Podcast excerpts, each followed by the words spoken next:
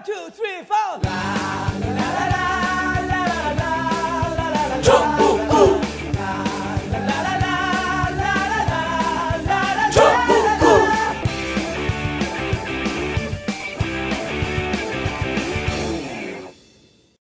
단 하나의 정통 정치 팟캐스트 정봉재 전국구 시작하겠습니다. 자, 벙커가 5월 8일 금요일이죠. 어, 어버이날입니다. 세월호 엄마 아빠들을 위한 작은 음악회. 아, 저녁 8시에 벙커에서 있고요. 어, 뮤지컬 아주 유명한 뮤지컬 배우들 그리고 연출 이런 분들이 재능 기부해갖고 어, 음악회 하는데 그리고 세월호 가족들도 오시고 좀 많이 참석해 주시기 바라겠습니다. 그리고 5월 10일 일요일 오전 10시 어, 명진 스님을 모시고 어, 두 번째 특별 법회가 있습니다. 그리고 5월 11일서부터는 어, 이제 강좌가 시작이 되는데 월요일 날은 어, 지금 이 자리에 계신 최강욱 변호사와 이정열 전직 부장판사의 법을 이기는 법. 그리고 화요일은 현재 강의가 없고요. 강의가 없는 날은 어, 저녁에 6시서부터 막 술도 팝니다. 술 드시고.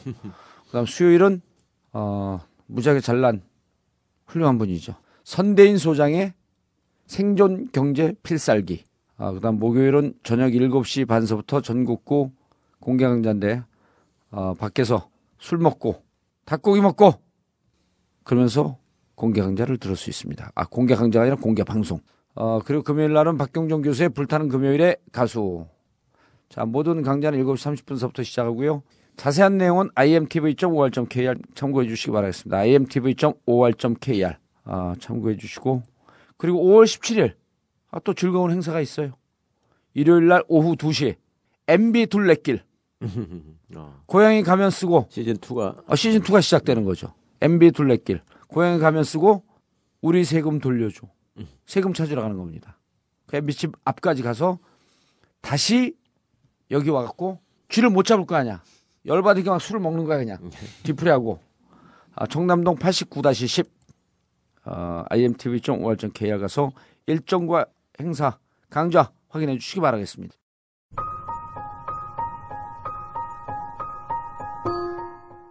전국구를 도와주시는 많은 후원자분들 정말 감사합니다. 여러분의 도움이 있어 전국구가 있을 수 있습니다. 여러분의 도움에 머리 숙여 깊은 감사의 인사를 드립니다. 전국구를 후원하실 분들 팟빵 전국구 페이지의 배너를 클릭하시거나 하나은행 571-910005-27704 571-910005-27704 더 열심히 노력하겠습니다. 감사합니다.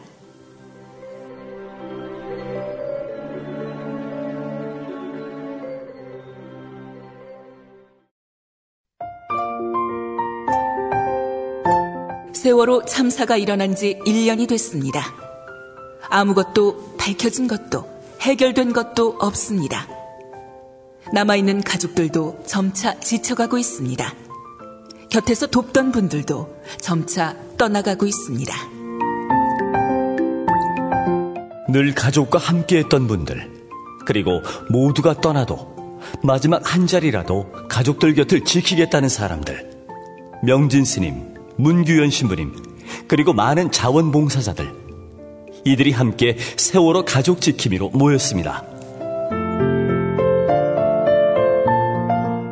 아직 식지 않은 심장을 갖고 계신 분들, 가족들 곁에 마지막 한 자리에 함께 참여해 주세요.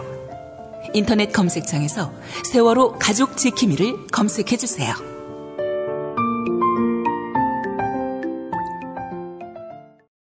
자, 오늘 함께 하실 분, 어, 사람들이 내가 법조계의 구라, 대한민국 전설의 구라라니까 잘합니다. 한번 만나보면 근데 뻑 그냥 혼자 두 시간 얘기해. 아, The Legend of Kra. 아, 제 얘기였어요. 아, 다시, 다시. 아, 고정일 법조계의 전설의 구라, 대한민국 구라 등 거. 최강욱 보러 온 사람들이 점점 많아져요. The Legend of Kra. 최강욱 변호사. 안녕하세요. 쪽팔리니까 점잖은 척해요. 근데 강좌를 신청을 하실까요, 누가? 아 지금은 현재까지는 없어요. 그렇죠. 예, 네. 그러면 그- 날짜도 며칠 안. 남았는데 아, 계속 가는 거예요. 그래도 제가 신청만 하시면 재밌게 해드릴 자신은 있는데 아니 이게 방송보다 진짜 이렇게 면대면으로 하면 구라가 더 구수해요. 내용도 좋고. 어? 지금 밖에서 저 인간들 그 저 인테리어 하는 폭탄주 타고 난리가 났다 지금. 어? 우리 재능 기부한다고 잘한다 잘한다 이제 술도 막 갖다 먹네. 고생을 너무 많이 하시잖아요. 예. 아니 여기 벙커에서 술 팔 수 있는 이게 그 허가가 났어요 다. 네. 자 그리고 고정이 어리버리 독사 아니요. 안, 어. 허물쩍거리네. 안녕하세요. 한길의 하영 기자입니다. 예. 아 요즘 무슨 기사를 정치부로 다시 가든지 아니면 나하고 취재를 하러 다녀야 되는데 근데 언제 어리버리 기자가 됐어요? 원래 어리버리해요. 선배들한테는 어리버리하고 후배들에겐 독사. 그래서 어리버리 독사. 예. 자 그리고 어 대한민국 주변 문제 전문가 맞죠? 한반도 주변 문제 아, 전문가라고 한반도 주변 문제 전문가. 아이, 지구상에 어, 김창수 박사 예. 자리하셨습니다. 안녕하십니까. 저는 여기 출연할 때마다 항상 설레이고 기쁩니다. 예. 왜 그런지 아세요? 일단은 여기 오면은 박사 대우를 받고요. 아, 그다음에 두 번째는 한반도 주변 문제 전문가라는 또 오늘은 또 새로 얻었네요. 또 한국 주변 문제 전문가. 예. 하여간 이렇게 지구상에서 유일한 직책도 제가 직업도 가지게 되니까요. 아니 또잘 안 알려진 중요한 직책이죠. 코리아 연구원 원장님, 코리안 연구 거기 코리아. 이사죠. 코리아 연구원, 네 저는 이사고 예. 원장님. 이번에 네. 그 재보궐 선거하면서 박시영은 전국구 뭐 지금 자리는 없지만 바- 전국구 위력을 실감했어요. 왜요? 기자들이 다 박시영한테 전화했어요. 어, 그러면 여론조사가? 들쭉날쭉하니까 네. 네. 박시영이 전화 를 제일 많이 받았어. 그럼 뭐에 다 틀렸는데. 아니 틀리도 어쨌든 전화 받고 예. 막 돼지가 살이 더 쪘잖아 기분이 좋아갖고 근데 그게 물레바가처럼 돌고 돌았군요. 어, 박시영 한 군데서 나온 얘기가 계속 저한테 또 전화를 해가지고 아니 왜냐하면 박시영의 그 저 친구들이 보통 여론조사하는 친구들은 자기들 데이터만 시- 신뢰하거든 이게 그렇죠. 금과옥조처럼. 예. 근데 박시영이나 저쪽 윈지코리아의 특징들은 장점은 계속 자기들 데이터 갖고 맞는지 안 맞는지 이렇게 cross checking을 해봐요. 음, 예? 그 무척 잘하는 거지 그게. 예. 근데 당신들만 말고 저기도 좀 주고 그래 술 좀. 어? 저 미용실 아저씨도 좀 주고 그래. 술잔이 너무 크다. 미용실 사장님. 근데 지난번에 아. 문자 왔는데 시- 보냈는데 씹었어. 저 사장님이 가려고. 그 사장님이에요. 예. 음. 어. 뭐 안녕하세요. 이름도 특이해 무슨 라뮤제? 어. 라뮤제 뷰티 살롱인데 완전 촌놈이야. 그러니까 사장님 익산, 머리 머리는 익산인지. 별론데 그러니까 중이 지 머리 못 깎는다는 얘기가 원래 있죠. 우리 전국구 벙커는 청담동 전국구 벙커는 청담동에 어울리지 않는 인간들이 여기서 막 날뛰고 그러니까 이 지역에서 긴장하고 있어. 저기 어디 쌍문동이나 그 상계동이나 아니, 제가 그 동네 출신인데요. 예, 그 거기서 놀만 놀만한 사람들이 여기 와서 막 놀, 아, 진짜로 진짜 주위에서 엄청 긴장해요. 네. 여기하고 전혀 컨셉이 맞지 않고 그 포르쉐 이런 거 타는 인간 타고 다니는 인간들이 와야 되는데 뭐 스레빠 찍찍 끌고 자전거 타고 오고 포르쉐 열쇠고리라도 하나 구해가지고 갖고 다녀야 되겠다. 그러니까 진짜 긴- 긴장을 해요. 근데 머리가 조금 길어지시니까 예, 훨씬 예쁜데 예. 제가 왜 이렇게 그 생각이 들었어요. 아까 처음 뵀을 때 예, 중학교 다닐 때 보면은 그 1학년 처음 옛날에 저희는 머리 다 깎았잖아요 이런 식으로. 예. 그럼 머리를 깎아갖고 1학년들 입학할 때는 군대 가는 놈들처럼 막 짧게 있다가 예. 걔들이 한 3, 4월 지나면 머리가 자라가지고 이게 동자승처럼 아주 예뻐지거든 머리가 딱그 모습이야 지금 음. 예. 제가 그 생각이 나더라고 아까. 아니 이거 좀 옆에 자른 거예요. 아. 다듬은 거예요. 그러니까 좀 틀린 거지. 어. 근데 이상하게 이뻐, 진짜- 이뻐졌어 근데 이상하게 저는 중학교 고등학교 때를 계속 빡빡만 깎고 다녔거든요. 백고로. 그러니까 백고 스포, 스포츠가 아니었다고요? 완전 빡빡. 예. 그래서 사진 보면 다 빡빡해 옛날 사진이. 그러니까 하얀 백고 치는 거 말하, 말씀하시는 거잖아. 옛날 1부가리, 2부가리, 예, 1부, 2부, 3부 그랬잖아요. 1부, 2부, 3부 이랬잖아요. 예, 예. 어, 으찐이 쌈처럼. 근데 저는 1부는 안 하고 2부. 어, 2부로. 예. 그리고 지금 기억을 그 되돌려 보면 여선생님들이 그렇게 좋아했어요. 음. 여자 선생님들. 근데 제가 약간 틱틱거리는 스타일이었거든. 음. 그 약간 나쁜 남자 컨셉이었나 봐 그때. 머리가 짧아서 좋아했던 건 아니었고요. 아 이게 선생님들 맨날 쓰다듬긴 했어요. 예. 이게 묘하거든 느낌이. 맞아요. 예. 세월호 엄마들 만나면 같이 빡빡이니까 서로 쓰다듬어 주거든. 근데 그게 정이 정이 깊게 가더라고. 그래서 예, 서로 머리 예. 쓰다듬어 주고 그러면서 노랗게 이제 염색을 하려 그래요. 머리카락 이야기하니까 생각난 말이 있습니다. 예. 흑모 백모라는 이야기 하세요? 흑모 백모라는 흑모, 흑모 백모. 백모 보다 유모 무모가 중요하다. 그러니까 흰머리인들 어떠냐, 검은 머리인들 어떠냐, 응. 있느냐 없느냐가 중요하다. 이 말이거든요. 근데 그 누가 하는 말인데요? 거기서 응용한 건데요. 근데 오늘 제가 딱 보니까 뭐 흑모면 어떠리, 백모면 어떠리, 유모면 어떠리, 무모면 어떠리. 중요한 거는 장모냐 단모냐다. 머리칼이 짧으니까 인기가 좋다면서요. 머리카락 짧은 게 중요하다. 방송 끝내자 이게 뭐. 재밌는 사건이 벌어지고 있어요. 이게 이번에 그 보니까 미일 방위 협력 지침 최종 합의 예. 그 얘기 이 기사를 봤더니 김창수 박사가 이제까지 다 분석했는 그 내용이야. 예. 다 예측하고 다 예측하고 걱정했던. 그 상황대로 쫙 가고 있어 또. 예. 큰일 났어요. 근데 제가 예측하고 분석한 대로 다 됐으면은 제가 기분 좋아야 되나요? 씁쓸해야 되나요? 일단은 좋으셔야죠. 일단 전- 좋지. 전문가인데. 예, 그럼. 분석하는 대로 아, 저 됐다. 지나가다 저 차 사고 날 거야. 그렇게 예측했는데 진짜 빵 사고 나요. 아 근데 저는 그 워낙 불행한 이, 사건인데도 기분 좋아. 저는 워낙 이 국가와 민족의 운명과 미래에 대해서 예를 걱정하는 사람이어가지고요. 제 개인의 영달과 예측 능력에 대해서 평가받는 것보다 예. 우리 국가가 지금 우리 저거 여대로 가는지 방황하고 있는 이 변- 현실에 대해서 변사로 취직했어. 무슨 변사로 취직한 것 같아. 아 근데 야 진짜 상황이 그렇죠. 예측한 대로 맞아 떨어지라는데 너무 씁쓸하고 그러니까요. 예 이게 또 다른 각도로 보는 사람들도 있더라고. 이 이 놀라운 사건들이 우리 박근혜 대통령이 중 남미인가요? 남미가 있을 때 이런 일이 다 벌어진 거예요. 예. 뭐가 중요한지 뭐가 우선인지 모르고 심지어는 4월 22일 날 중일 정상회담회 할때 할 때 그게 반동 예. 반동회의에서 만나. 예. 반동회의에서 만났죠. 예, 예. 이 반동회의를 우리는 거절했다는 거예요. 예. 무척 중요한 회의인데. 그러게요. 그리고 반동회의 때서부터 중일이 만나고 그다음에 미일이 만나고 이 한반도 분위기가 급변하고 있는 이 와중에 우리나라 대통령 각하께서는 남해가 있었어요. 국내적으로는 세월호 일주기를 피해서 도망가처럼 간 것처럼 보이고 국제적으로는 세계가 급변한 동북아시아 정세가 일촉즉발의 사태로 가고 있는데 우리의 대통령은 없었던 거예요. 정말 중요한 시기에. 정말 중요한 시기에. 저는 뭐 대통령이 남미 순방할 수 있다고 생각합니다. 그런데 예. 왜 하필이면 그때 갔느냐 예. 하는 문제죠. 그게 그 얘기가 너무 심각한 거예요. 그렇죠. 그리고 대통령은 이제 남미 가 있는데 그 사이에 미 미 중은 만나고 또 미일은 만났단 말입니다. 근데 그때 우리 외교 사령탑은 그러면은 외교부 장관은 또 남미 따라갔으니까요. 예. 그러면 대통령의 국정을 대행하는 사람은 총리지 않습니까? 근데 총리는 또 그때 집거 중이었거든요. 총리 공간에서. 그러면 그 총리는 이제 식물 총리로 가는 그렇죠. 와중이었지. 식물 총리였기 때문에 이제 공간에서 집거 중이었고요. 그러면은 한반도 주변 정세가 우리나라의 운명을 한 2, 30년은 어떻게 어, 몰고 갈지 모르는 그런 방향으로 짜여주고 있는데 그런데 이제 우리는 외교 사령탑은 없었던 거죠. 외교의 그러니까. 부재, 공백이었던 거죠. 아니 국가 행정 수반도 없었던 거죠. 예. 예. 저는 이제 결과론적인 얘기지만 어 세월호를 피하는 게 그렇게 급선무였을까? 물론 피했다라고 우리는 볼 수 없지만 예? 그러니까 좀 단정적으로 얘기할 수 없잖아요. 피한 것으로 예, 보인 거지. 예, 예.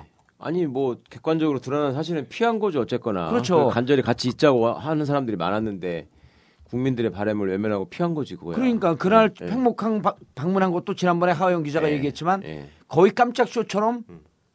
007 작전 하듯이 방문하고 갔고 예. 그렇죠.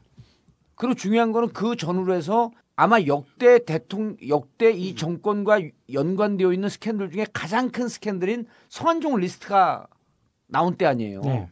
이 정도면 남미 간의 일정을 excuse me 하고 취소하고 국내 문제로도 못 갈 상황 아니었었나? 국내 문제도 그렇고요. 그다음에 이제 지금 돌아가는 상황을 조금만 보고 있었단다면은 박근혜 대통령이 아프다고 지금 누워 있을 상황이 또 아니었어요. 방송 좀 한다고 막 날뛰더니 그냥 여기 왔고 오늘 아니 일단은 이 분위기가 너무 넉셔리해가지고요. 이제 얼었습니다.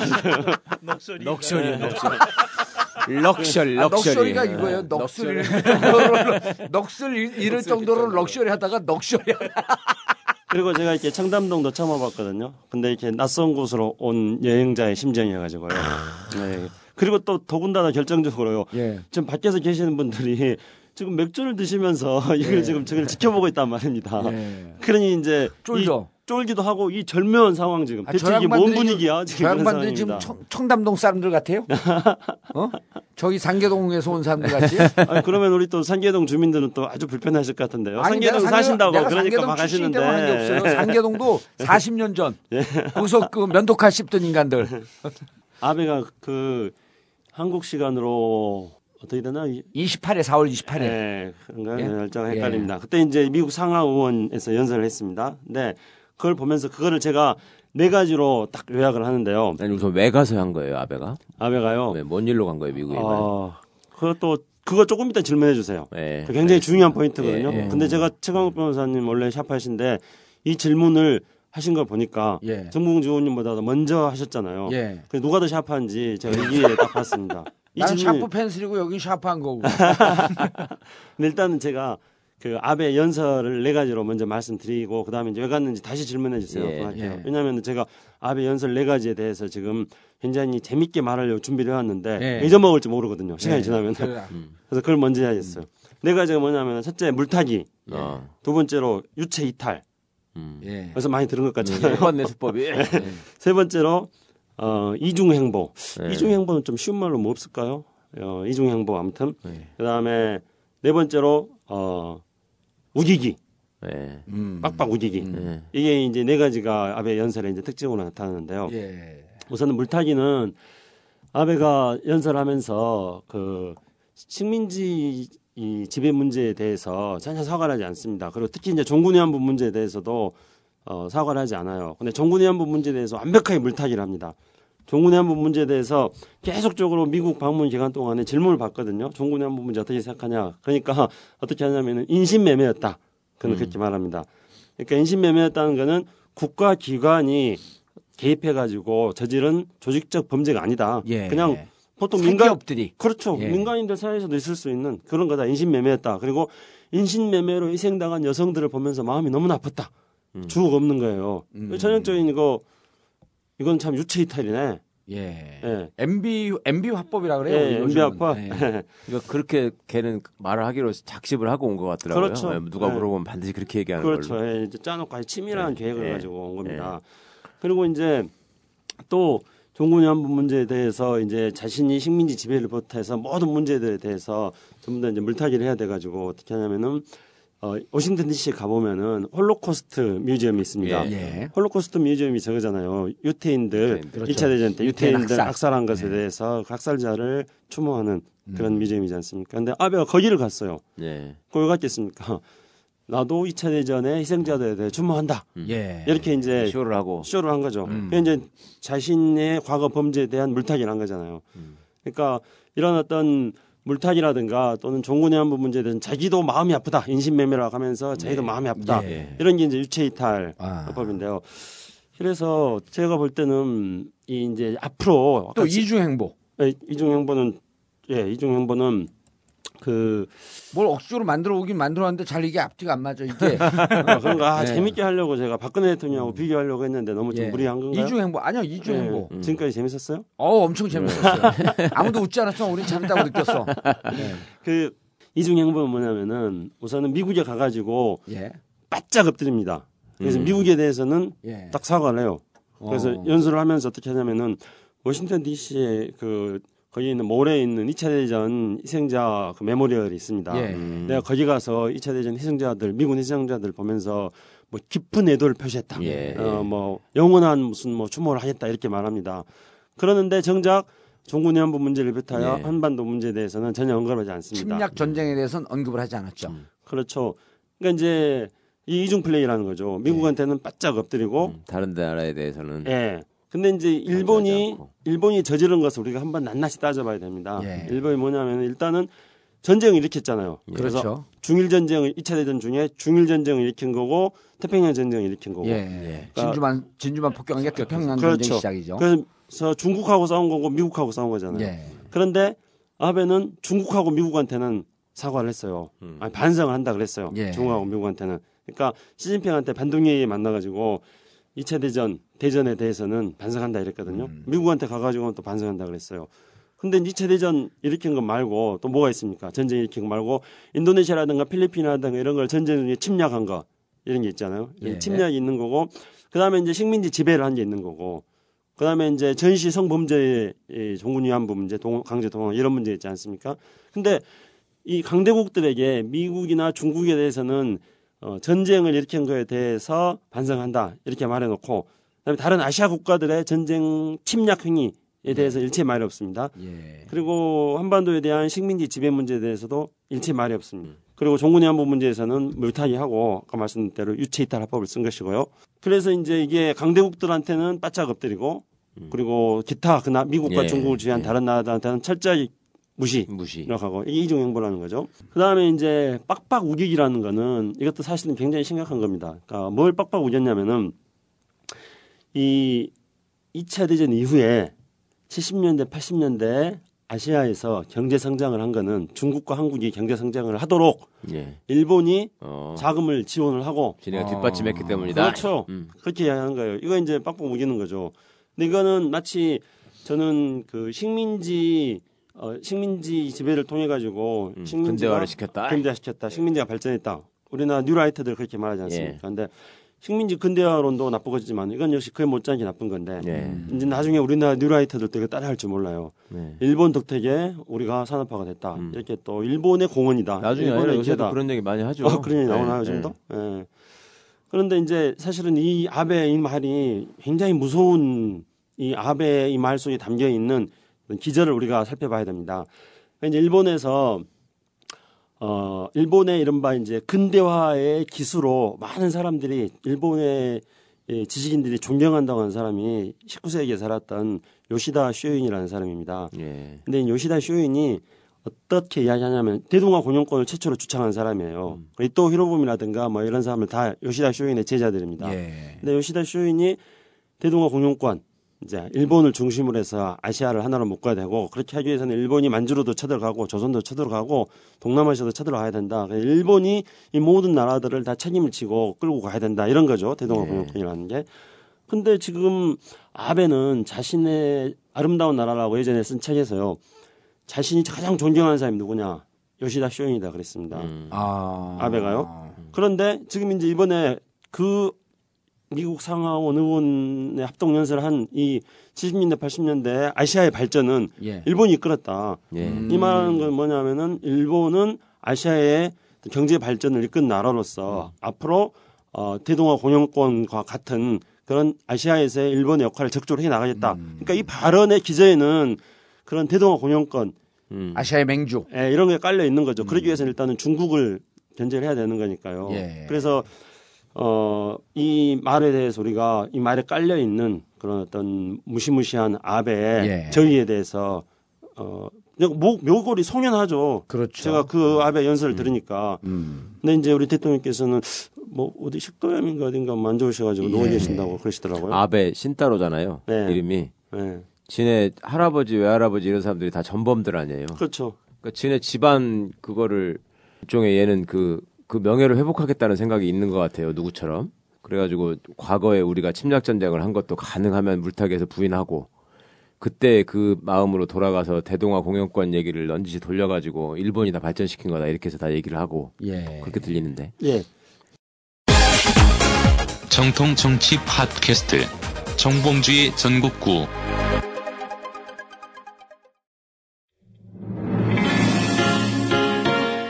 김 과장, 대리운전 불렀어요? 예?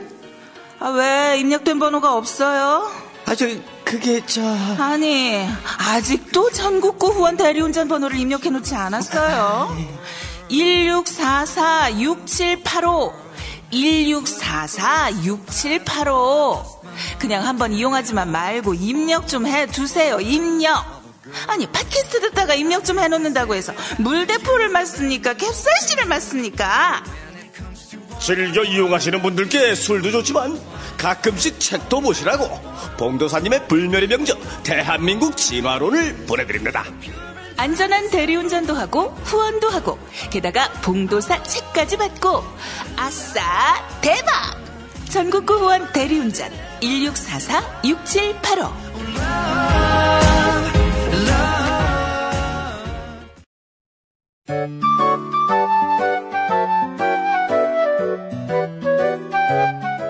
보험 잘 계산하고 가입하셨나요? 조금만 더 따져보면 훨씬 큰 도움이 됩니다. 전국구 애청자들이 신뢰하는 마이보험 체크. 가장 정직한 전문가가 이미 가입한 보험이나 신규 가입할 보험도 가장 유리한 조건을 체크해드립니다. 인터넷에서 마이보험 체크를 검색하거나 전화 1800-7917로 문의하세요. 무심코 가입한 보험을 체크하는 일. 재테크의 첫걸음입니다.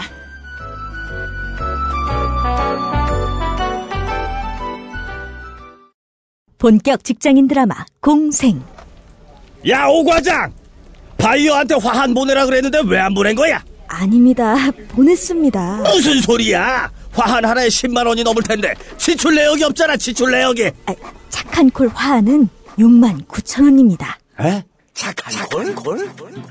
1800-9222 정직한 가격에 착한 꿀 꽃배달 서비스 가격만 착한 게 아닙니다 꽃과 화환을 선물하시면 구매 금액의 5%가 어려운 이웃에게 기부됩니다 딴지 마켓을 통해 기부 내역을 검증받은 1800-9222 착한 콜 대리운전 서비스도 있습니다. 이 아베 총리가 일본 총리 최초로 미 의회 상하원 합동 연설을 했습니다. 위안부 문제에 대한 언급이 없었고요. 미일 간의 과거사 청산에만 초점을 맞췄습니다. 이 아베 총리는 미국은 일본의 진정한 친구라는 노래 가사를 읊조리기도 했습니다. 이 아베의 연설은 말 그대로 미국에 바치는 헌사였습니다. 전체 구도를 넘어가기 전에 한겨레 신문에서만 잠깐 보도가 됐더라고. 네. 이게 어, 일본 언론에도 보, 도 가 됐는데 난 이런 그런 거보다도 이런 역사적 사실에 네. 묘골이 뭐 어떻게 됐나? 송년해진다고요. 송연야 그런- 송현야. 송 송현은 저기 뭐냐 텔레비전 드라마에 나오는 정조의 그 첫사랑이 송현이고요. 요- 요골이 송연해진다 이래야죠. 묘 묘골? 모. 모골이 송연해. 모골이 송연해. 모골이 아, 송연해. 발음 안 되네, 진짜. 근데 한국말이 잘안 돼. 영어가 잘 되다 보니까. 그런데 이번에 그 4월 28일인가 미상하 의원 합동 연설했잖아요. 네. 근데 이 연설을 참고한 게 기시 노부스케 네. 자기 그렇죠. 외조부죠. 외할아버지. 외할아버지가 1957년 6월 21일 날 미 상하에서 각, 각각 진행되었던 이 발언을 참고했다는 거예요. 기시노부스케도 거기 가서 연설한 적이 있어요? 예, 기시노브스케가 네. 기시노브스케가 연설하고 했잖아, 기시도. 예. 그렇죠 네. 하고 온 다음에 네. 그때 수상일 때 연설. 57년 연설을 하고 예. 이때 미래 지향적 관계라고 하는 표현을 해요. 아, 예. 그리고 아베가 아베 그러니까 그 멘토의 멘토, 네. 정신적 정치적 멘토예요. 예. 기시노브스케가 예. 외, 외할아버지인데. 네.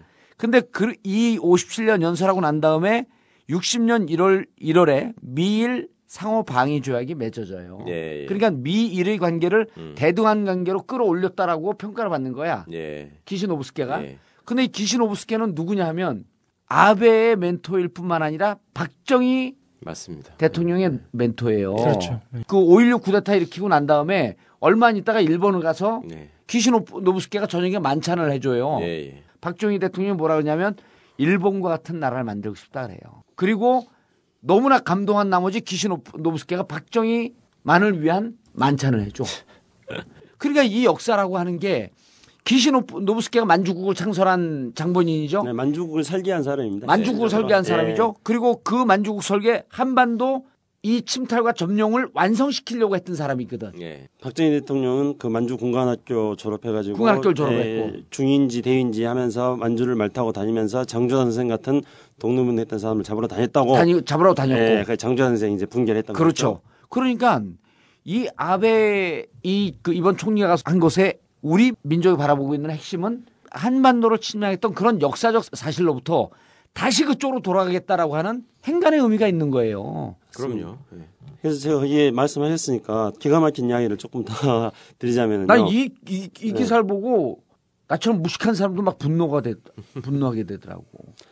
그러니까 1957년에 그 아베의 지금 이제 아베 총리의 외할아버지인 기신 오브스케가 미 하원 연설을 했다고 했잖아요. 그리고 이제 기신 아베는 지금 그때 연설문을 어, 계속 읽었답니다. 그러면서 어떻게 자기 외할아버지가 1957년도에 이렇게 탁월한 안목이 있는지 몰랐다. 이번에 연설문은 그걸 카피했다. 예, 그, 그거를 그러냐. 그 벤치마킹 했다는 거 시작할? 때도 그렇게 시작해요. 예. 어, 이 자리 바로 이 자리에서 50, 어, 1957년에 58년 전에. 예, 이제 연설한 게는 57년이거든요. 1957년에 자기의 그 아베 아니 기시노브스키가 연설을 했다 이렇게 말하고 음. 그걸 인용합니다. 근데 이제 그다음에 박정희 대통령이 5.16 쿠데타 한 다음에 일본 갔다 그랬잖아요. 예. 그 기시 만났고 어 근데 거기서 더 중요한 거는요.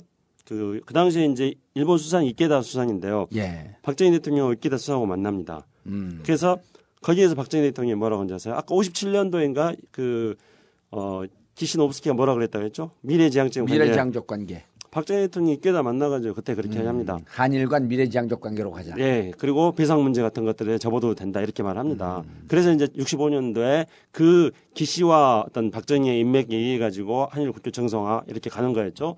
그런데 이제 문제는 그 발언이요. 바로 그 발언이 2015년도에 그대로 지금 재생되고 있다는 겁니다. 그렇죠. 예, 우리가 한번. 기억해 예. 봅시다. 2월 달 2월 말에 윤디 셔먼 미 국무장관이 뭐라 얘기했냐면요. 윤디 셔먼이 어, 과거 역사를 가지고 현재 적용해서 값싼 박수를 받으면 하면 안 된다. 너희들 과거 역사 따지지 말아라 예. 이런 거예요. 그 얘기를. 듣고 김창수 박사가 그 분노했고요. 우리 전국구 나와서 얘기했잖아요. 아 그래 여기서 했었나요? 예. 예. 어디서 하도 많이 얘기하고 기억이 안 나. 근데 요즘 팟캐스트에 신성이가 떠오르는 게 아니요, 아니요. 근데 그 다음에 이제 4월 달에 예. 미 국방장관이 일본 신문하고 인터뷰를 합니다. 그러면서 뭐라고 하냐면요.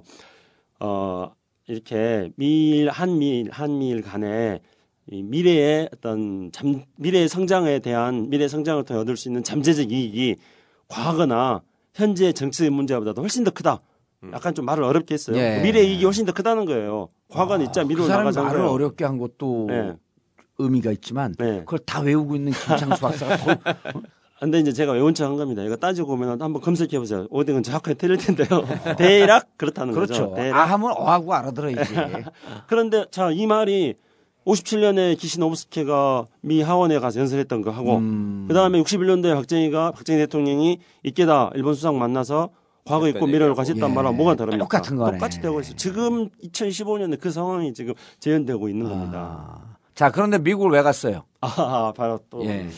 그러면 이제 미국에 갔냐 그게 정말 중요한 포인트인데 우리 언론에서 이거 전혀 다루지 않습니다. 예. 그래요? 예. 어, 그걸 알고 질문한 거야? 우리 최강 그래 제가 샤프다고 했던 아베가 거죠. 가가지고 무슨 하버드에서 무슨 한인계 한인계 학생이 정신대 문제 물어봤다 이런 식의 예. 그 기사만 토마, 나왔죠. 토막의 해프닝성 기사만 나오지 도대체 얘가 왜 가가지고 방위 그렇죠. 협력 지침 최종 네. 합의하러 간 거 아니에요? 네. 그것도 갔는데요. 예. 더 중요한 거는 이게 중요한 이거 중요한 게 아니야? 그 날짜를 왜 4월 28일로 채택했냐는 거죠. 예. 4월 28일 날 왜 갔느냐?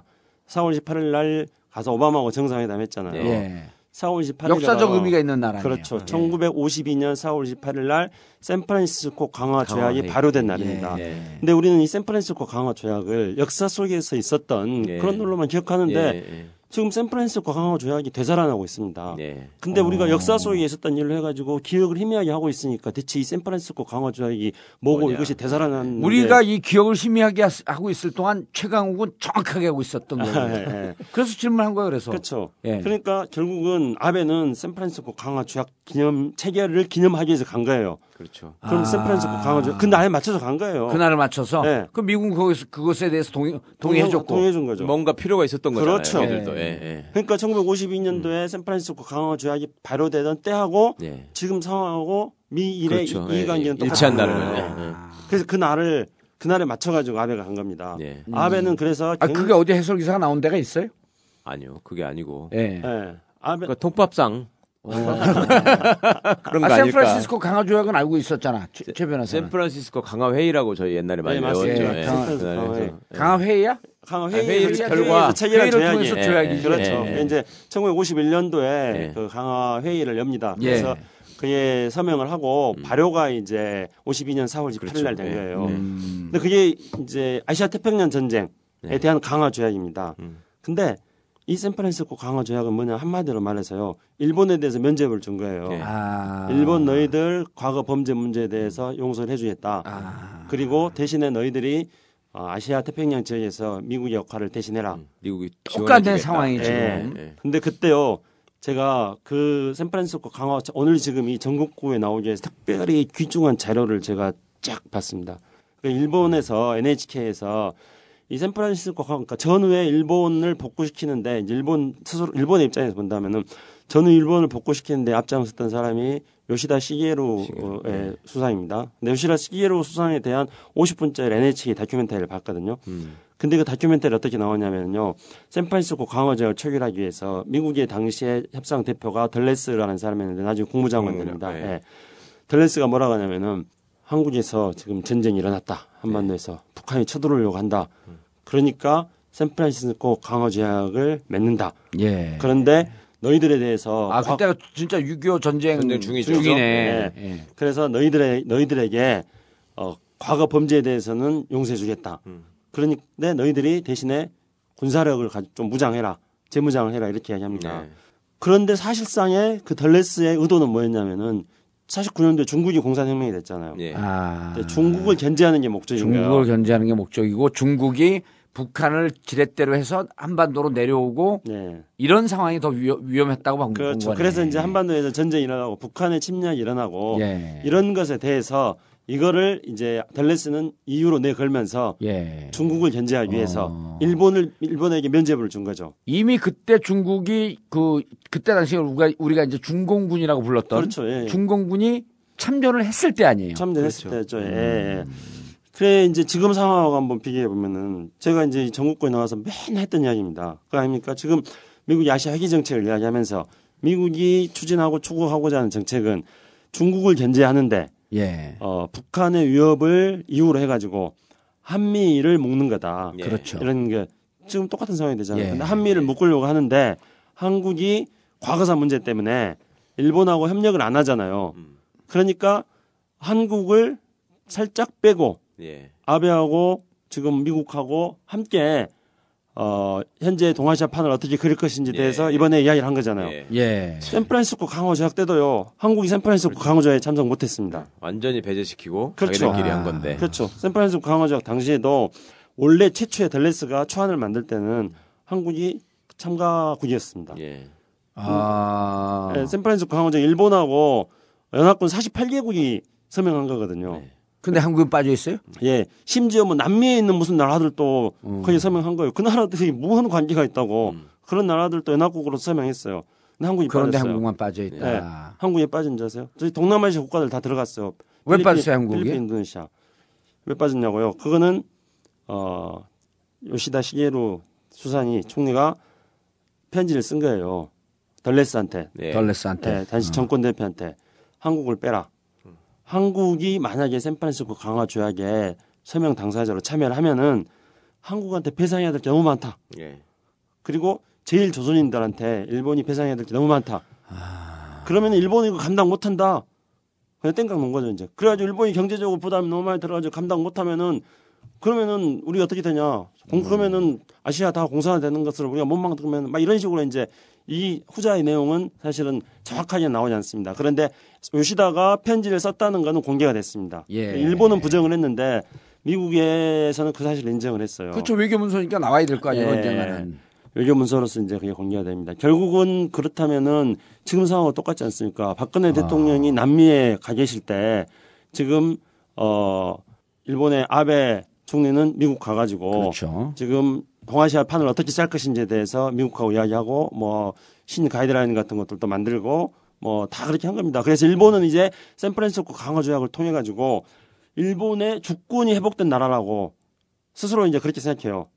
아. 1950년 이후에 그걸 계기로 자기들이 이제 그렇죠. 예.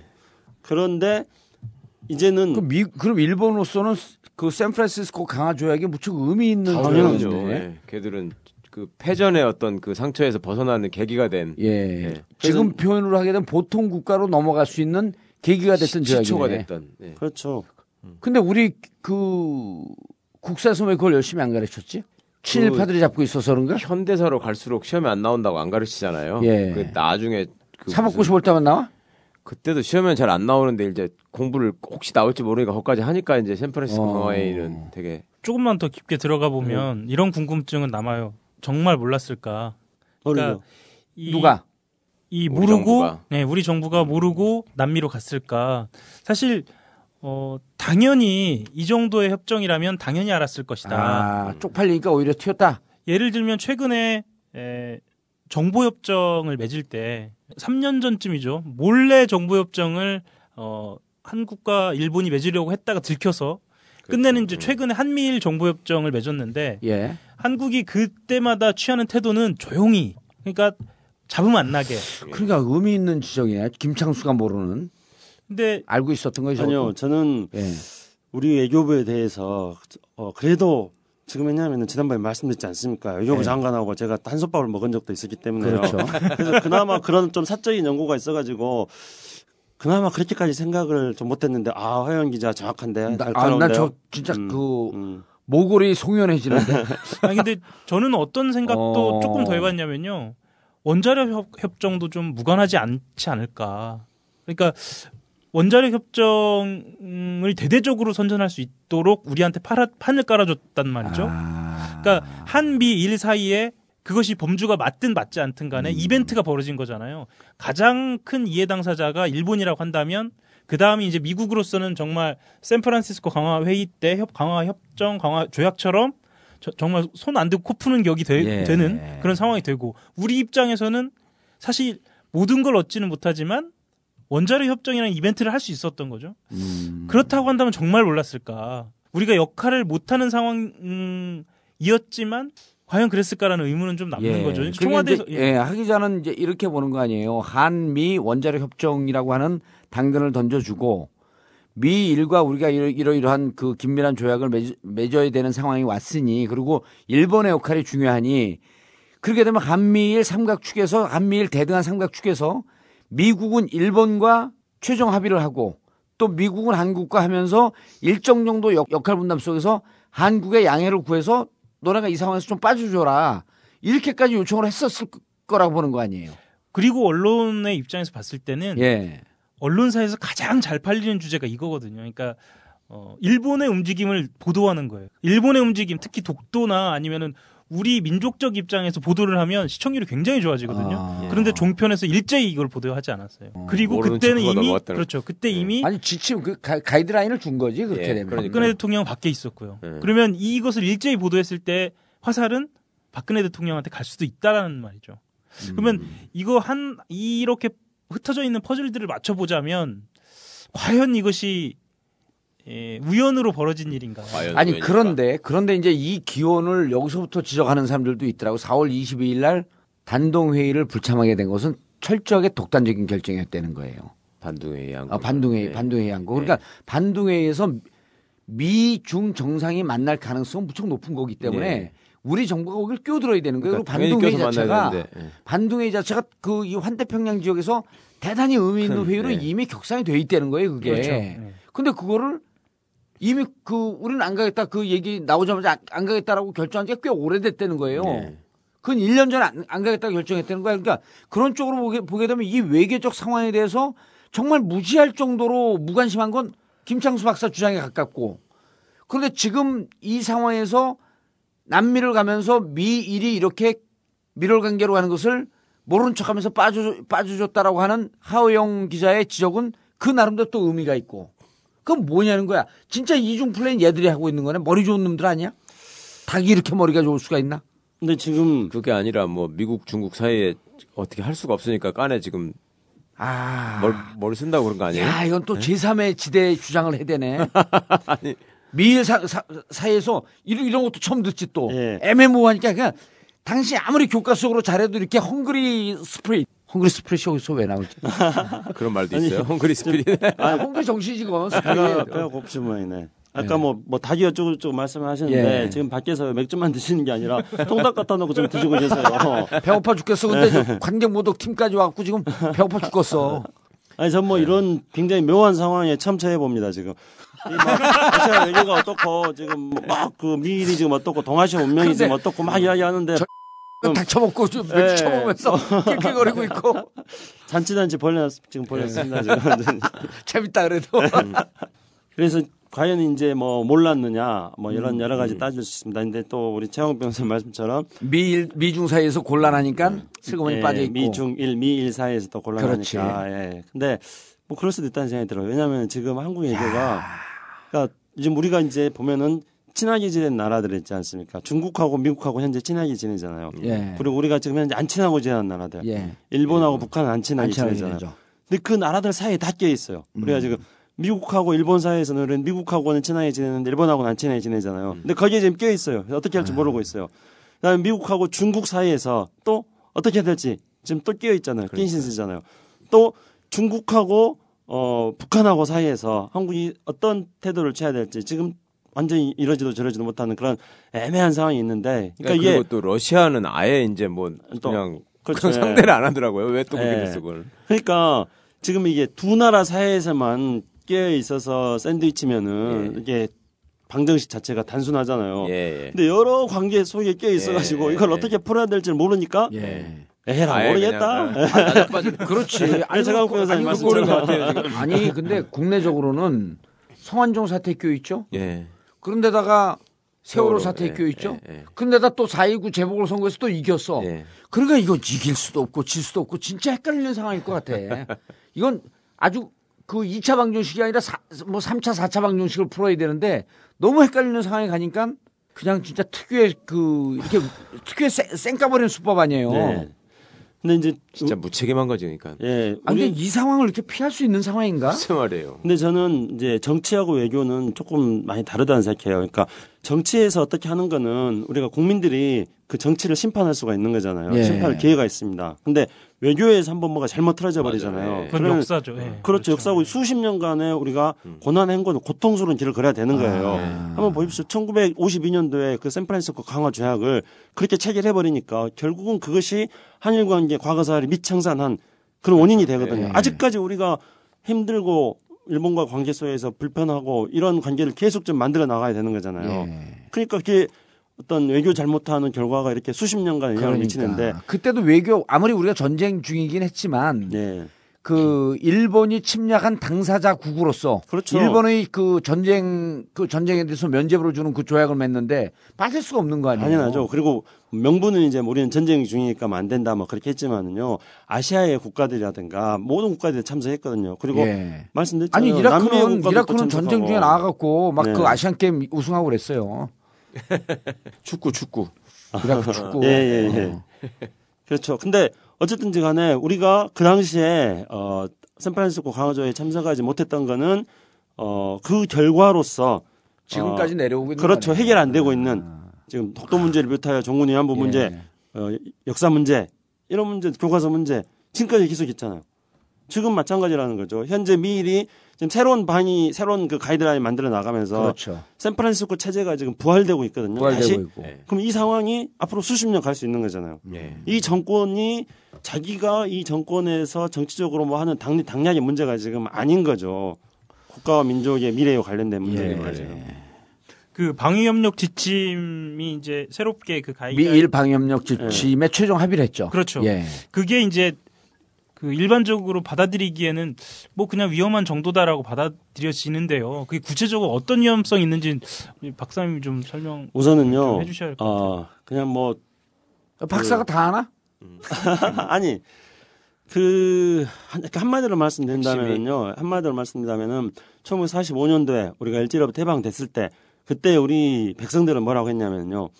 조선아 조심해라. 일본이 일어난다 그랬거든요. 일본이 다시 온다고 그랬어요. 다시 온다 그랬죠. 예. 그 일본 수상이 그때 당시에 떠나면서 하- 그렇죠. 그 한반도를 떠나면서도 난 식민 사관을 심어놨기 때문에 다시 네. 돌아온다 100년 뒤에 예. 이러고 떠난 거 아니에요. 근데 이제 지금 그 수순으로 가고 있는 거예요. 그래서 일본이 이제 1965년도에요. 1965년도에 어, 일본 내부에서 미스야 계획이라는 게 폭로가 됩니다. 예. 그 미스야 계획이라는 거는 한반도 유사시에 7단계에 걸쳐 가지고 자위대가 일본인 구출을 명분으로 해 가지고 한반도에 상륙한다는 거예요. 그 이후에 꾸준히 일본은 한반도에 자위대가 파병할 수 있는 그런 준비를 해옵니다. 그리고 이번에 어, 미일 방위 협력 지침 가이드라인이라고 하죠. 이 가이드라인 개정을 통해 가지고 자위대의 한반도 인근의 파병 문제가 그 공식화된 거죠. 예. 어 이번에 자위대 이번에 이제 가장 핵심적인 거는 자위대가 전 세계로 다 마음대로 간다는 거예요. 예. 그러니까 지구 방위대가 된다는 거예요. 자위대가요. 그렇죠. 그래갖고 따라서. 그, 그 내용 그거더라고요. 미군이 가는 곳에 자위대 간다. 그 예. 핵심 아니에요? 예, 맞습니다. 예. 전 세계 어디든. 예. 근데 그게 이제 일본이 2차 대전 전범 국가이고 예. 과거사에 대해서 사과를 하고 있지 않는 나라인데 지금 그게 이제 허용이 되고 있는 거죠. 근데 그 명분은 뭐냐면은 계속 반복해서 말씀드리는 겁니다만은 중국 어, 견제. 위협을 예, 견제한다는 거거든요. 그러면 중국은 또 가만히 있겠습니까? 글쎄요. 중국은 또 난리나는 거죠. 그렇죠. 중국의 군사합이 계속 늘려나가고 있고요. 그렇게 되면은 아시아에서 다시 미일 동맹과 그리고 중국, 네. 북한, 러시아하고 사이에서 또 대결 구조가 성립이 되는 거고 예. 어, 이 사이에서 우리는 또 어디로 가야 될지 또 깝깝한 어디가 상황으로 가는 겁니다. 김창수 박사만 나오면 그거 맨날 어디로 가야 될지 우리- 우리가 답이 없어 진짜. 예. 아니 뭐 답은 우리가 이제 잘 만들 수 있다고 생각하는데요. 현재 이 정부가 그 답을 못 찾고 답을 찾을 의지가 있는 없는. 거 아니에요? 예. 아니 이 저- 그러, 그런데 이제 궁금한 게. 예. 자위대가 미국 가는데 어디든 가는데 예. 여기에서 이제 이번에 내용 중에 하나가 어, 한반도의 진입에 대한 한국 사전 동의가 음. 가이드라인에서 빠졌단 말이에요. 예. 한국의 사전 동의, 그러니까 구체적으로 나라를 명시할 수 없기 때문에 대신에 3국, 제3국 주권을 존중하고 국제법을 준수한다라고 이렇게 명시가 되어 있는데 예. 그런 지적들을 하더라고요.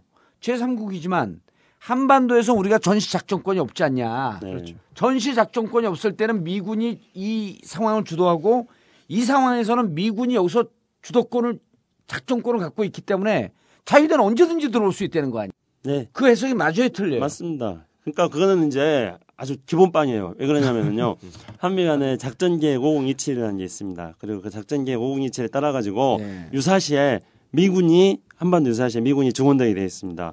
그러면은 거기에 중원되는 미군은 주로 이제 미국 본토에서도 오지만은 일본에 또, 있는. 예, 일본에 있는 이른바 이제 유엔사 후방 기지라 그래가지고 그렇죠. 일본에 있는 병력들이 오는데 그 어, 일본에 있는 이제 유엔사 후방 기지의 미군을 따라서 이제 일본군이 오는 거죠. 자유대가. 예, 자유대가 오는 거죠. 근데 그 우리가 보고 있어야 돼. 어, 자유대가 이제 오는 거는 이제 더 다른 문제로서 어떻게 또 될 수 있냐면은요. 그러니까 우리 공해상에서요. 우리 공해상에서 이제 미군과 함께 들어올 수도 있지만은 북한 군이 의심스러운 뭐 물질을 싣고 북한 북한의 선박들이 지나가면은 일본 자유대가 그 선박을 검색하기 위해서 우리 어. 공해상에 들어올 수가 있는 거예요, 제가. 예. 그러니까 이제 우리 우리 공해가 공해상에 들어서 북한 배를 센탁할 수 있다. 그렇죠. 선택한다. 그런 명분으로. 하여튼 공해를 이제 무시로 들어올 수 있다는 거죠. 그렇게 일본이. 되는 거죠. 네.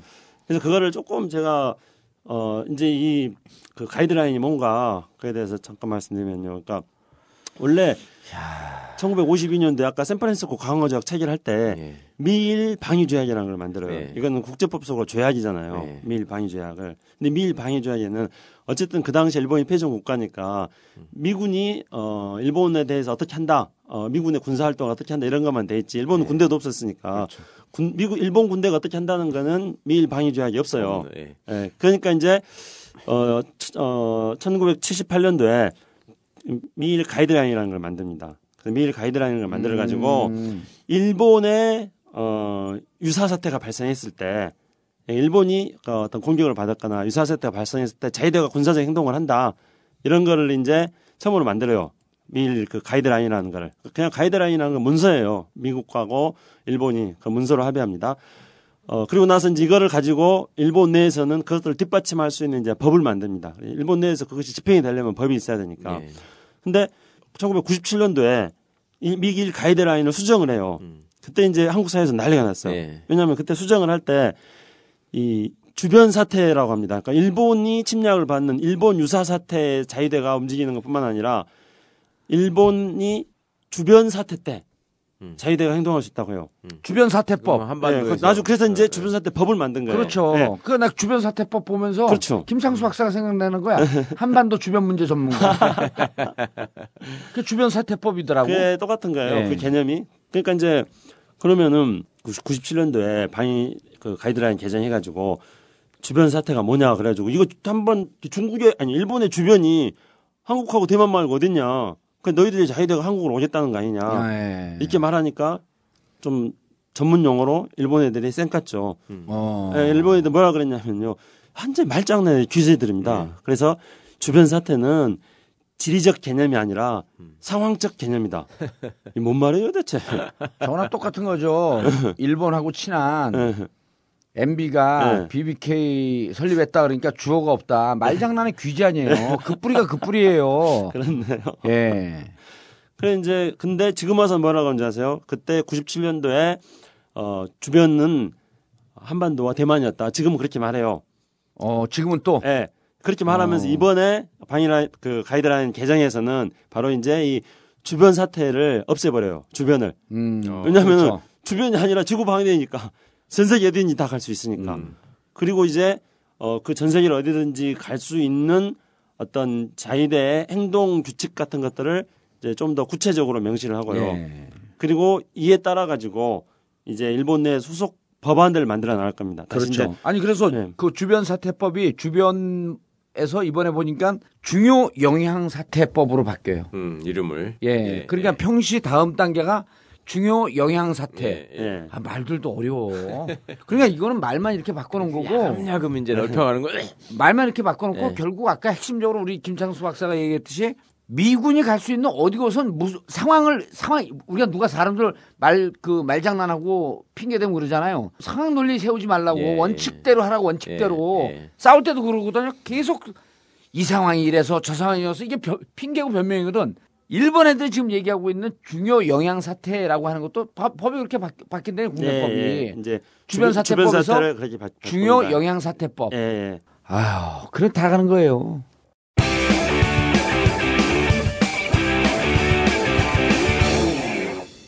정통 정치 팟캐스트 정봉주의 전국구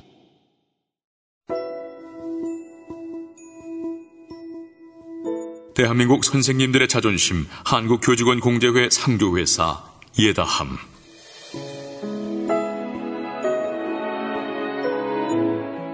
(080-658-0000) 예다함은 월 16,000원 거품 없는 가격에 서비스해 드립니다. 장례 전문가가 3일 동안 1대1 밀착 서비스. 오동나무관, 대마수의 장례용품 일체, 고급 리무진과 가족들 장례 버스까지 미사용 물품은 전액 현금으로 되돌려주는 payback 프로그램. 예다함은 납입금 4중 안전 책임제는 물론 만기시 100% 환급 보장. 가입 고객 전원, 하이라이트 전기 레인지와 독일 stone 냄비 4종 세트가 무료. 080-658-0000 080-658-0000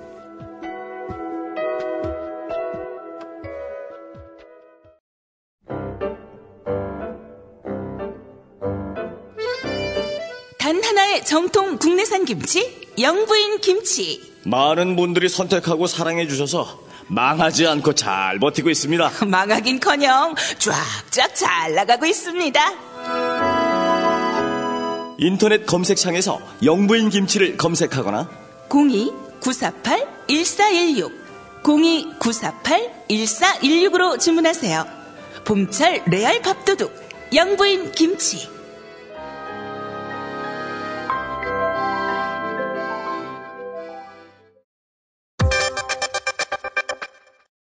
미국과 일본이 18년 만에 새로운 방위 협력 지침을 확정했습니다. 일본 주변으로 제한됐었던 미군과 자위대의 공동 작전 범위가 이제 전 세계로 확대가 되는데요.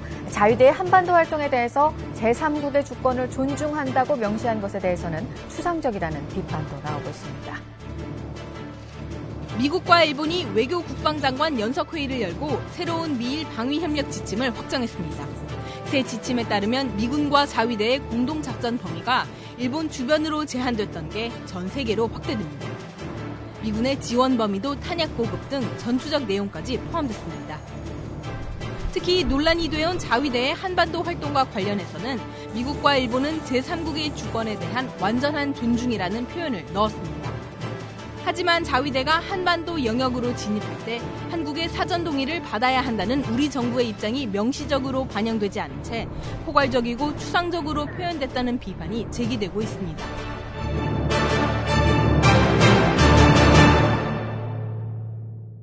자, 그러면 한반도에 오- 옵니까 못 옵니까? 자위대요? 오죠. 예. 오는 거죠. 네. 자위대는 이미 한국 전쟁 기간 동안에도요. 자위대 왔었어요. 네. 그때는 물론 자위대는 아니고 해상경찰청, 해상보안청인가 그렇죠. 그 그렇게 해가지고 나- 비공개로. 예, 예, 비공개 나중에 다 알려졌죠. 예. 그때도 이미 자위대는 54년도에 만들어졌으니까요. 그 자위대 왔습니다. 근데 자위대 만들었는데 당연히 오죠.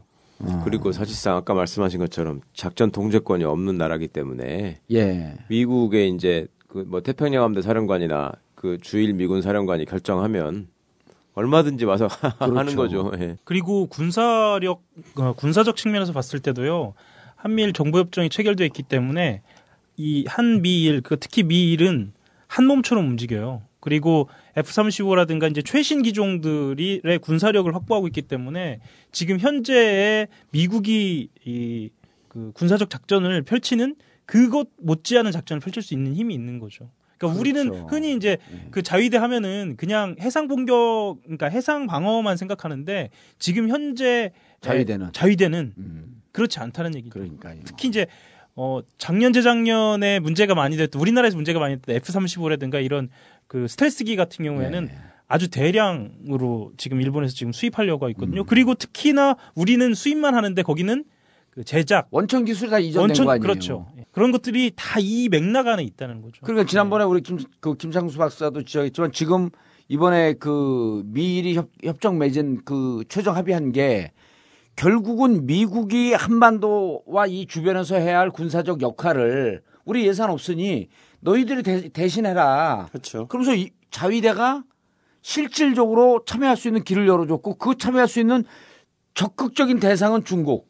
그다음에 어찌 보면 우리는 또 주변적인 대상에 대해서 수시로 이제 들락날락하게 되어 있는 거예요. 북한 위협만 핑계 대면은 뭐, 뭐 무슨 짓이든지. 하- 그렇죠. 북한 위협만. 핑계 대고 네, 그리고 네. 이제 이런 상황이 올 거예요. 일베, 일베 이- 자위대로 군대 간다 이러, 이러고 이러고 아이 뭐 그렇게까지야. 그렇게까지 안 할까? 군사적으로 지금 왜 한미 연합 사령부가 있잖아요. 예. 거기에 미군 포스터가 와 있단 말입니다. 예. 그때 누가 한미 연합사 부사령관 잡았잖아 당시. 예. 근데 하여튼 거기 사령관이 미군 포스타기 때문에 한국군도 포스타가 가서 있으면서 부사령관이라고 이렇게 있는 거거든요. 예. 근데 미군의 입장에서는 미군 포스타들이 가, 가는 가장 한직이 한미 연합 사령관이거든요. 아, 그래요? 예. 그거를 오. 사람들이 잘 모르는데 왜냐하면 포스타가 지휘하는 부대는 그만큼의 어떤 전투력이나 병력 규모가 있어야 돼요. 예. 그렇잖아요. 우리나라도 좀 인플레이션 되긴 했지만 이, 이 군사령관, 일군 사령관, 뭐 후방작전 사령관 이런 사람들이 지금 포스타잖아요. 육군에서. 그러면 그 사람들이 그 예하에 갖고 있는 병력이라는 게 몇 개의 군단과 그러니까 사단으로 치면은 뭐, 뭐 10개가 되는 사단 이런 것들이 자기 예하에 있단 말입니다. 근데 주한미군 사령관 밑에 있는 부대는 미군 부대 지금 우리나라에 뭐 있어요? 미 2사단이라고 하나 알고 있는 거 있고. 음. 그거 말고는 실제 실제 병력도 몇만 명안 예, 되잖아요. 그거는 몇 명 있지도 않아요. 그리고 다 전시가 되면은 일- 일본을 통해서 들어오는 다 지원군들이 와가지고 그걸 겨우 한다고 돼 있는데, 그러니까 한미 연합사가 결국은 일본 자위대로 채워주는 그런 연합사가 될 그러니까 예, 저는 그 되겠네. 걱정이 드는 거예요. 그러니까 포스타가 지휘를 하는데 거기에 합당한 지금 부대가 아니라고 병력이 없으므로. 음, 옛날부터 그걸 투스타로 낮춰야 된다 그랬거든요, 미군은. 아. 근데 한국군이 결사반대해가지고 그게 있었던 포스타. 거거든요. 예. 근데 이제 그렇게 포스타를 유지할 거면 나는 여기 포스타로 그거에 있으면서 사용한 병력이 예, 있어야 이렇게 다 되는데. 하는데 자유대로 채우겠다 이렇게 해도 할 말 없는 거지. 이제. 그러네. 우리가 이제 가장 현실적인 위험성인데 저게. 예. 그리고 이제 일본 자위대에 대해서 그 며칠 전에 국방부하고 외교부에서 이 미일 가이드라인에 대해서 한번 합동 설명회를 했다고 하더라고요. 뭐 신문 검색해 보니까 그런 게 나오던데 우리나라 이제 국방부가요? 예, 국방부 외교부에 제가 참석하지 않았는데 그 자료를 좀 구해서 보려고 합니다. 근데 일본 자위대는 뭐 공격적인 무기, 예. 공격 무기를 가지고 있지 않으니까 걱정하지 말라고. 예, 그렇다 합니다. 일본의 전문가들도. 그렇게 얘기를 하더라고. 예, 아 그렇습니까? 일본 예. 전문가는 또 그런데 아까 하호영 기자 말했잖아요. 일본 자위대 무슨 F-35도 가지고 있고, 아, 그럼요. 뭐, 네, 근데 이제 어, 국방연구원에서 예. 일본 자위대의 병력에 대한 해설 자료들을 냈어요. 다른 자료집에 분석 이제. 예, 분석 자료이 나왔답니다. 근데 거기에 뭐 일본이 우리보다도 국방비 많이 쓴 지 훨씬 오래됐어요. 그렇죠. 그리고 일본의 병력 자체는 아 일본의 장비 자체는 훨씬 우리보다도 첨단화되어 예. 있고요. 그리고 예를 들어서 이제 무슨 패트리어트다 또는 뭐 MD다 그렇게 하잖아요. 그런 그 미사일에서 요구되는 기술들 중에서 그게 뭐 레이저가 필요하는 거고 막 항공 우주 예. 기술이 필요하고 그렇지 않습니까? 전쟁의 개념이 바뀌었잖아요. 이제 완전 IT 그렇죠. 전쟁이 됐기 예. 때문에. 그럼 그 기술들이 일본 기술들이 그 MD 기술이라든가 이런 데 다 사용이 되고 있는 겁니다. 그리고 일본의 이지스함이 네. 벌써부터 지금 한국 다 이거 커버하는 그렇죠. 그거 이지스함들이 다 있었고 전에 양현영 처장 나왔을 때도 말씀드렸지만 그 핵 재처리 문제나 이런 것들도 그렇죠. 미국이 일본한테는 뭐 지금 무슨 제한이나 둔 게 이런 게 거의 없어요. 사실상 일본이 바로 핵무기를 만들 수 있는 상황이라고요. 음. 미국 일, 미국과의 조약을 토, 그 어떤 계약 관계에서도 그러니까 진짜 위험한 거죠 이건. 대통령 하나 잘못 뽑는 게 이렇게 문제가. 이거 진짜 큰일 났어. 대통령 두 번씩이나 잘못 뽑았잖아. 국방부에서는 예. 그 국방부 기자들이 예, 굉장히 그 독특한 그 출장을 하나 가는데요. 그게 예. 어디를 가냐면 그 미 미그 후방 기지. 그러니까 음. 말하자면 그 일본에 있는. 예, 일본에 있는 오키나와에 있는 기지를 가요. 거기에 가서 어, 오키나와 미군 그러니까 가데나라고 하는 공군 기지를 기자들한테 공개를 하거든요. 그, 그 미군 기지를 가서 보면 이런 설명들을 해요. 한반도까지 이 지금 눈앞에 보이는 미군 음, 전투기들이 얼마나 걸려서 얼마나 날아갈 수 간다. 있는지. 예, 예. 근데 한 시간이 걸리지 않아요. 그리고 그 기지와 같이 있는 게 일본 자위대. 일본 자위대 같이 있어요. 그렇지. 그리고 최근에 지난해부터 그 일본의 그 항공과 관련된 전력들이 굉장히 확충되고 있어요. 예. 특히 오키나와에 관련돼서는. 아니 그러니까 걔들이 일, 아니, 미국의 전략이라는 게 뻔하잖아요. 아까 얘기했지만 우리가 이 예산 예산 없고 돈 없는 나라가 돼 갖고 군사력 확충할 수가 없으니까 군사력 니들이 확충해라. 그렇죠. 예. 그러면서 자기들 군사력을 대체하는데 한반도에서 가장 필요한 군사력은 육군 육상 군사력이 아니잖아요. 그렇죠. 예. 이게 배후에서 공격하고 배후에서 치는 거기 때문에 가장 중요한 게 공군 군사력. 그렇죠. 그 다음에 한반도 주위가 대, 대부분이 이 그, 이 그 바다로 이루어졌기 때문에 해군 군사력. 이게 가장 중요한 건데 그 중에서 가장 중요한 게 공, 그 공군력 아니에요. 그러니까 그런 것들이 한국 군부의 어떤 이해관계하고도 지금 어떻게 보면 맞는 거예요. 그렇죠. 그러니까 예. 해군 공군 전력이라는 게 사실은 첨단군으로 사자방 가기 위한 방위산업 비리. 예. 그러니까 첨단군으로 가기 위한 그게 중요한 전력인데 이게 이제 군 수뇌부가 육군 위주로 돼 있다 보니까 음. 지네들의 기득권을 뺏기지 않기 위해서 이런 문제에 대해서 사실은 아. 대한민국 국군이 사실 제일 앞장서서 외교부와 같이 협력해가지고 이러이런 문제가 있고 해군 군사력을 키워야 되는데 예. 근데 그걸 안 한단 말이에요. 아. 육군의 헤게모니를 놓치지 않기 위해서. 음. 그러면서 이제 맨날 뭐 미군이 없으면 우리는 싸우면 안 진다는 이, 이따위 소리 예. 냈었고. 그러니까 미군은 자위대를 세웠고 지금 한반도를 먹을 그 자위대에게 그러니까요. 한반도를 줄 준비를 하고 있는데. 그 제가 아베라도 얼마나 이게 좋겠어 이 상황이.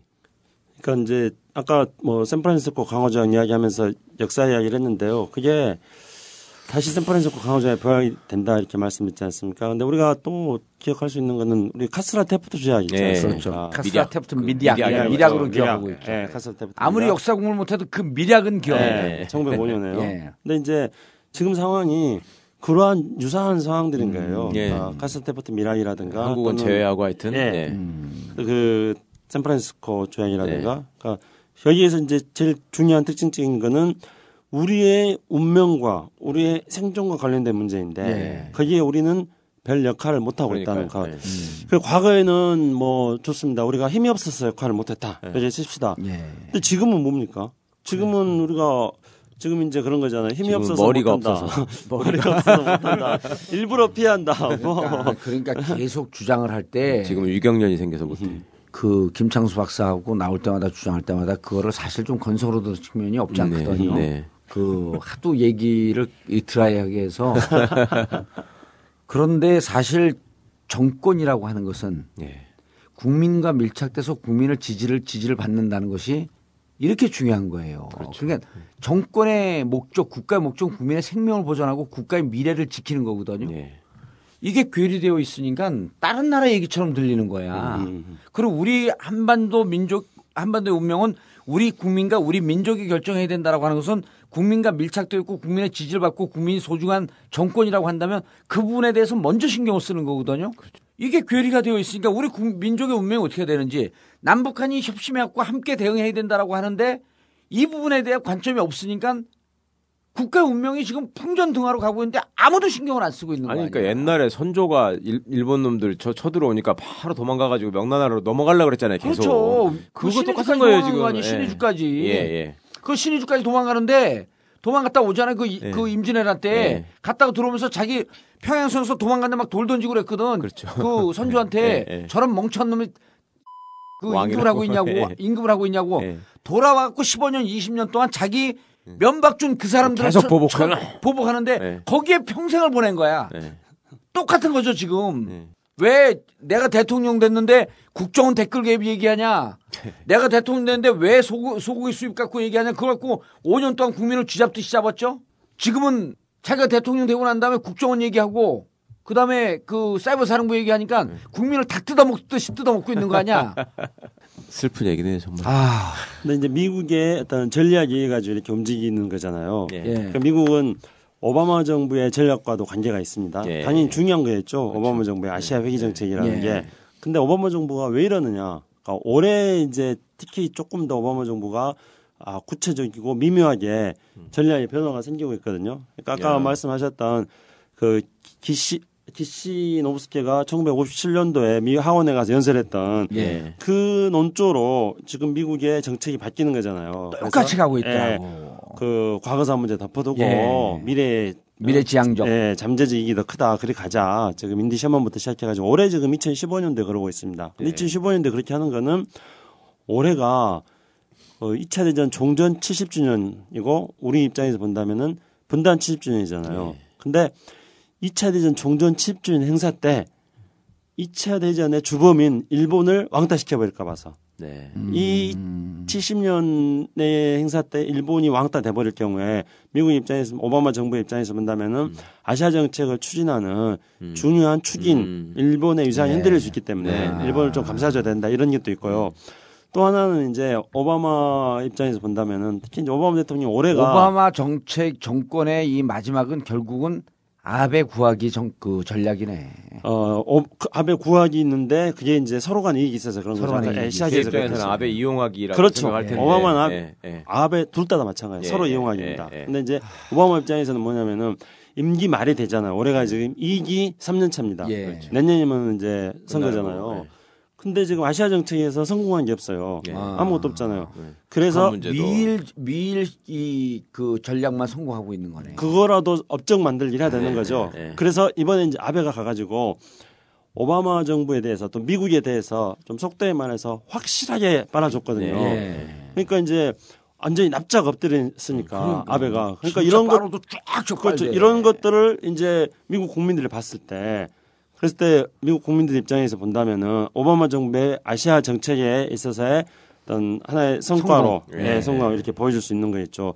근데 이제 반면에 오바마는 이제 지금까지 계속 말 아니 아베는 지금까지 이제 계속 말씀드렸던 것처럼 자기 이제 자기 아버 자기 외할아버지 네. 기시 노부스키가 꿈꿨던 것 네. 일본이 이 전범의 멍해로부터 벗어나서 네. 정말로 이제 보통 국가가 돼가지고 네. 이 보통 국가의 역할이 뭐냐면은 군대를 세계 전 세계 마음대로 전세 보내는 거예요. 보내는 거죠. 예. 보통 국가로 됐대 된 그렇죠, 거죠 이제. 이번에. 그래서 군대를 마음대로 보내면서 자기네들이 국제사회의 평화에 기여하겠다. 적극적 평화론. 네. 마음대로 뭐 전 세계 어디를 보내 한반도만 보내고 싶은 거지 사실은. 그런데 이제 이- 이렇게 아베는 이런 나라를 음. 아름다운 나라라고 하는 거예요. 제 예. 책에서 아름다운 나라 써가지고 제가 정말 또 속에서 끌었는데요. 김구 선생이 이제 우리 문화 강국인 우리의 나라를 아름다운 나라라고 했는데 아베가 그걸 또 차용해 간 거예요. 그걸 비비 꽉구나. 예, 그래야 이제 지가 이제 하는 이 나라가 아름다운 넘어갔지. 나라를 하는 거예요. 그래서 제가 그것 때문에 애를 받았는데 근데 아베는 그래서 또 반대로 오바마를 이용하는 거죠. 예. 철저하게 오바마 앞에서 바짝 엎드려 주면서 오바마의 업적 만들기 도와주면서 예. 아베는 또 지휘를 하는 거예요. 그러니까 언젠가 제가 여기서 아베를 하면서 그 막 나쁜 놈이라고 막 욕했더니 예. 방송용으로 이렇게 일국의 국가원수를 나쁜 놈이라 하지 말라고 전혀 뜻밖의 제가 정보원 중원님한테 혼났었거든요. 아니 국가원수 아니에요. 국가원수는 일본 왕이 그렇죠. 국가원수지. 그렇죠. 맞아. 그렇네. 네. 일국의 총리도 나 물러가는 판에. 근데 이제 아베는 제가 볼 때는 아주 영악하고 예. 교활한 정치를 잘하는 거죠 일본 국민 입장에서는. 저는 그래서 이 영악하고 교활한 나쁜 XS 같은 인간한테 잘했다고 말해주려고 하니까 너무 배가 아픈 거예요. 예. 근데 일본의 입장, 우리가 볼 때는 그 아베의 노선이 잘못됐고 아베의 철학이 잘못됐지만은 방법에 있어서는요. 아베는 최고지. 확실하게 준비된 그럼요. 정치인인 거예요. 그렇죠. 아베는 그게 이제 우리를 고통스럽게 만드는 거죠. 네. 지금 그런데 이 아베는 이제 나중에 한번 보십시오. 임기도 길어요. 이제 인기도 좋아요. 그래가지고 음. 아베가 지 성과 올리잖아요. 예.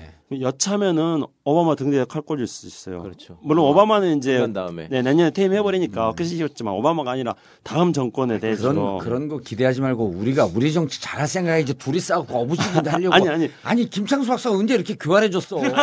아베 연구하다 보니까 아베를 쫓아가네 이제. 아니 이게 아베가 어. 반대 상황을 생각해 보면 저는 진짜 끔찍한 거예요. 음. 지금 사실은 대선 전부터 우리가 왜 우리 주변 사강국의 그 정권들이 다 교체되는 시기고 예. 또 이제 2차 대전 종전 70주년 이런 얘기는 다 했었잖아요. 그 그렇죠. 숫자만 헤아려 보면 아는 그럼요. 거니까. 근데 예, 그럼요. 들어서 지금 우리나라 대통령이 미국에 가가지고 정상회담을 하면서 과거 미일 간의 샌프란시스코 강화 조약이나 카스라테프트 미략이나 이런 것 때문에 우리나라가 해방 이후에 심각한 고통을 예. 어, 받았다. 예. 그러니까 앞으로 이런 것들을 해소하고 과거를 반성하면서 발전적인 미래로 나가자. 이런 거를 협의했다고 해보세요. 정상회담 하면서. 예. 근데 일본 수상은 모른 척 하면서 콜롬비아에 가가지고 뭐 내가 초청받았네 어쩌고 하면서 돌아다니고 있어 그냥. 입장을 바꿔놓고 예, 예, 생각해봐. 바꿔놓고 생각해. 그러면은 우리가 볼 때는 싶지. 아 우리가 볼 때는 어 호구네. 예. 그래서 이런 기회에 막 다니면서 이제 시진핑도 만나가지고 야 우리하고 앞으로 경제협력을 강화해가지고 일본을 견제하고 예. 말하자면 도덕적으로 재무장한 국가들이 아시아의 중심이 되자 이런 예를 들어서 협, 협력을 예. 맺었다. 그런데 일본 수상은 그런 거에 대해서는 별로 관심이 없고 내부적으로 이제 뭐 지네 외할아버지 욕하는 놈 잡아가지고 저기 저 사상이 의심스럽다고 예. 해서 처, 처벌하고 있고 예. 그렇게 하고 있으면 그리고 우리가 후쿠시마에서 워- 그 저거 뭐예요 원자력 발전소 터진 거 얘기하는 놈들 다 허위사실 잡아가지고 그렇죠. 그러면 우리 입장에서 볼 때는 야 이거는 진짜 이제 국운이 융성하는 때다라고 생각하지 않겠어요 당연히 예. 그러니 지금 일본에서 볼 때 우리나라 그렇게 보겠지 그 입장을 바꿔놓고 생각하면 그 우리가 그 2월 달에 했던 거 아니에요? international 호구. 그러니까. 한국이 international 호구라고 이미 작년 2월에 올 2월도 아니고. 아니 사실은 그 나라의 현실을 걱정하는 분들이 그런 얘기들을 설핏설핏 하신다고 요새 국군이 다 한 거 아니냐 우리나라가 예. 이런 지도자부터 어떤 뭐 선거 결과나 사회가 가는 모습이나 세월호 이후에 그분들을 대하는 그 악마 같은 모습이나 이런 것들을 보면서 예. 그러니까 오늘도 어떤 분이 총선 아니 저 보궐선거 후일담을 어디 SNS상에 쓰면서 그런 말씀하셨더라고. 그분이 다 했다. 21세기를 예. 지나고 나서 나중에 우리 후손들이 역사책에다가 음. 대한민국의 역사를 볼 때 21세기 초반까지 국군이 융성하다가 그거에서 꺾여가지고 이제 예. 쇠하는 때가 됐다라고 이- 우리 시기를 묘사하지 않을까 어. 걱정된다. 저는 지금 김창수 원장, 원장님 말씀 들으면서 자꾸 그 생각이 드는 거예요. 그래도 저는 희망을 예. 가져요. 난세의 예. 영웅이 나, 나타나는데 봉황의 모습을 그 띄고 나타날 것이다. 근데 우리가 미국이 이렇게 참 유머감 가요. 웃어야 되는데 그냥 안 웃었다고요? 우리가 그러니까 미국하고 일본하고 예. 지금 짬짬이로 어떻게 본다면은 우리를 압박하는 그런 측면이 있잖아요. 알겠습니다. 근데 그러면은 미국하고 일본이 하니까 우리는 정말 에이 이거 복잡하다. 우리는 또 약하다. 못하겠다. 뭐 이럴 상황인가? 저는 오히려 우리가 할 수 있다는 거거든요. 그러면 그렇죠. 지금 콜롬비아 커피 향 맡으러 갈 때냐고. 아무리 우리가 벙커를 여서 커피를 파는 게 중요하지만. 예전에 그러니까 김대중 정부 때도 북한이 뭐 미사일 쏴고 그래서 미, 그 당시에 이제 클린턴 대통령이 때린다. 예, 그랬을 때. 그러는데 그때 이제 임동원 장관 예, 보내가지고 예, 예. 계속 아. 미국 만나가지고 예, 설득해서 예. 결국 미국의 정책을 바꾸고. 예. 예, 예. 그 노무현 정부 때 보면 재밌는 이야기가 있습니다. 예. 그러니까 노무현 대통령하고 이제 부시 대통령하고 대화를 하는데요. 예. 육자회담을 열자 부시 예. 대통령이 육자회담에서 5대 1로 어. 5대 1로 북한을 몰자. 어, 몰자 이렇게 예. 하니까 노무현 대통령이 쥐도 궁지에 몰리면은 묵습니다. 무는 법이다. 예. 그렇게 하니까 이제 어 부시 대통령이 우리가 다섯 마리다. 저기 쥐는 한 마리밖에 없다. 예. 그러니까 이 노무현 대통령이 그 우리가 다섯 마리지만은 첫 번째 물리는 쥐가 우리가 된다. 예. 예. 그러기 때문에 첫 번째 우리의 물리는 고양이가 우리가 된다. 아, 그첫 번째 물리는 고양이가 쥐한테 물리는 네. 고양이가 우리가 된다. 그러니까 이제 우리의 생존과 우리의 이익을 가지고 네. 미국한테 말한 거거든요. 근데 하- 우리하고 미국은 동맹국가잖아요. 네. 동맹국가면은 우리는 동맹국가한테 우리의 생존, 우리의 이익을 위해서 네. 우리가 이런 일을 하는데 동맹국가는 협조해 주라. 이렇게 할 수 있는 외교력이 있어야 되는 거죠. 예, 알겠습니다. 자, 미일 방위협력 지침 그리고 아베의 미 상하원 연설을 통해서 본 한반도의 아, 왕따. 아, 이게 얘기할 때마다 늘 답답한 심정인데. 외교의 부재. 외교의 부재. 네, 실패도 콜롬- 아니고 부재. 콜롬비아 향. 남미 축구 배우러 갔나? 자, 김창수 박사.